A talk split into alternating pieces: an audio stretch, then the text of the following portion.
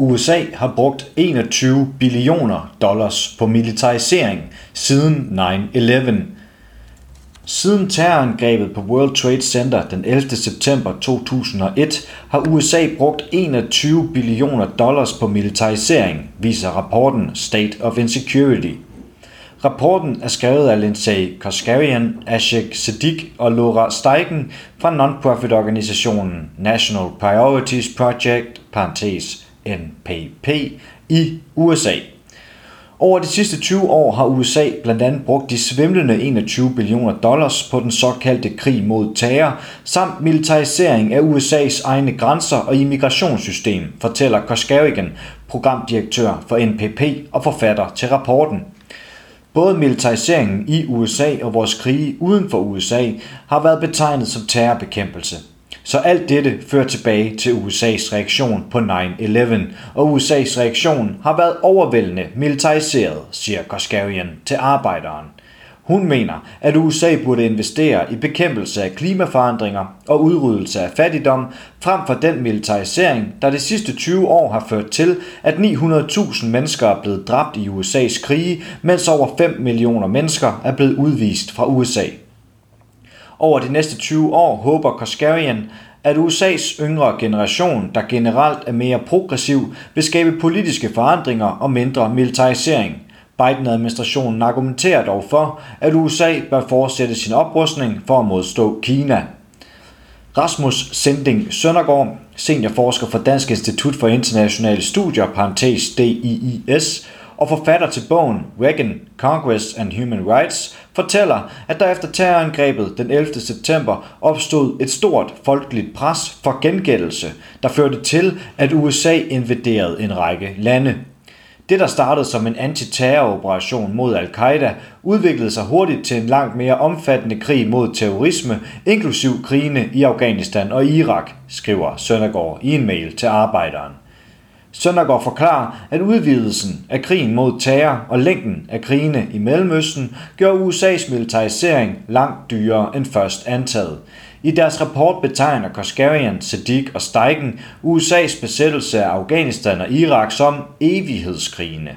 Det skyldes, at USA startede besættelsen af Afghanistan tilbage i 2001 og Irak i 2003, men selvom USA's krige har kostet 900.000 liv og 8 billioner dollars over 20 år, mener Koskarian ikke, at de har skabt ønskede resultater. Hele verden ser på, mens Afghanistan falder sammen og Taliban overtager. Det er uklart, om noget af det, som USA forsøgte at opnå, vil have nogen form for indflydelse selv efter 20 års besættelse, kritiserer programdirektøren. Seniorforskeren Rasmus Sinding Søndergaard peger på USA's militærindustrielle kompleks som forklaring på, hvilke interesser, der er spillet ind i, at USA har investeret mange billioner dollars i militarisering – en del af forklaringen er, at USA har opbygget et kæmpe militært system, der opererer med en betydelig autonomi og har en indbygget selvinteresse i at fastholde sine ressourcer, fortæller han og fortsætter. Det, som præsident Eisenhower omtalte som det militærindustrielle kompleks, er blevet dramatisk udvidet og opererer under mindre effektiv politisk kontrol end tidligere. Det er en afgørende årsag til, at USA har investeret så mange penge i krigen mod terror. Lindsay Koskarian oplyser, at Pentagon har brugt 7 billioner dollars, omkring halvdelen af det samlede udgifter, på private virksomheder. Alene i 2020 betalte Pentagon våbenfirmaet Lockheed Martin 75 milliarder dollars. Til sammenligning investerede USA 16 milliarder dollars i det offentlige sundhedsagentur CDC under covid-19-pandemien samme år, viser rapporten. Under krigene i Afghanistan og Irak blev Pentagon desuden berømt for at tegne kontrakter med sikkerhedsfirmaer i krigszoner. Der er private entreprenører, legesoldater, som har begået krigsforbrydelser betalt af USA's militær og derved skatteyderne, oplyser Koskarian. Lindsay Koskarian mener, at myten om USA som den exceptionelle supermagt, der hersker blandt landets politikere, har været en drivende kraft for at øge USA's investering i militarisering. Militarisering er nærmest en form for trosretning blandt medlemmer af kongressen, og de tillader ikke, at man stiller spørgsmålstegn ved det, fortæller Koskarian og fortsætter. Og det er forbundet med ideen om, at USA ikke kan gøre noget forkert. Og selv hvis vi gør noget forkert, er der tale om en fejltagelse, og ikke om, at vi havde dårlige intentioner. Vi er altid the good guy og verdens frelser. Som, ifølge, som følge af terrorangrebet den 11. september oprettede USA Indrigsministeriet Department of Homeland Security, parentes DHS, hvis primære opgave skulle være at beskytte USA mod terrorangreb. DHS samlede 22 føderale afdelinger som Kystvagten og Efterretningstjenesten under en administration. Desuden blev tre nye afdelinger oprettet, herunder immigrationshåndhævelsen ICE og grænsebeskyttelsen CBP. Siden 2002 har USA brugt 125 milliarder dollars på ICE og 267 milliarder dollars på CBP. Ifølge Koskarigan, Sadiq og Steigens rapport er det veldokumenteret, at en stor andel af disse investeringer er gået til militarisering af de to afdelinger. ICE har et kontor for skydevåben og kampprogram, der leverer udstyr og uddannelse til sine agenter, mens grænsepatruljeagenter forsynes med krigsvåben, herunder M4-rifler med lyddæmper og nattesyn og kampkøretøjer, og grænserne patruljeres af krigsdroner, skriver de i rapporten. Programdirektøren Lindsay Koskarigan forklarer, at det har været relevant at inkludere afdelinger som ICE og CBP i beregningerne om prisen på USA's samlede militarisering, da disse afdelinger ikke eksisterede før terrorangrebet den 11. september 2001. Hun mener, at oprettelsen af ICE og CBP i kombination med forbundspolitiet FBI, der siden 9-11 har fået enorm magt til at overvåge almindelige amerikanere, er forbundet med racisme og fremmedfjendskhed. Vi vil gøre det fuldstændig klart, at det samme fremmedhad og racisme, der tillader USA at starte krige i lande, som primært består af folk med mørkere hud, er den samme metode for dehumanisering, der tillader os at udvise og massefængsle sorte og brune mennesker herhjemme, fastslår Koskarian.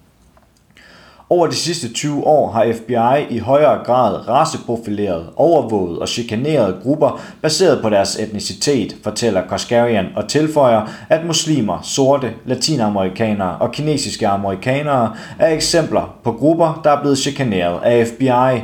I den samme periode er 5,8 millioner mennesker blevet udvist fra USA, oplyser rapporten.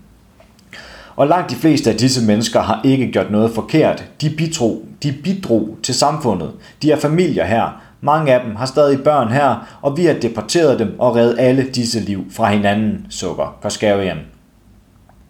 Koskarian, Sadiq og Steigen viser i deres rapport, at de 21 billioner dollars, som USA har brugt på militarisering, kunne have løst en række problemer, hvis USA havde prioriteret anderledes.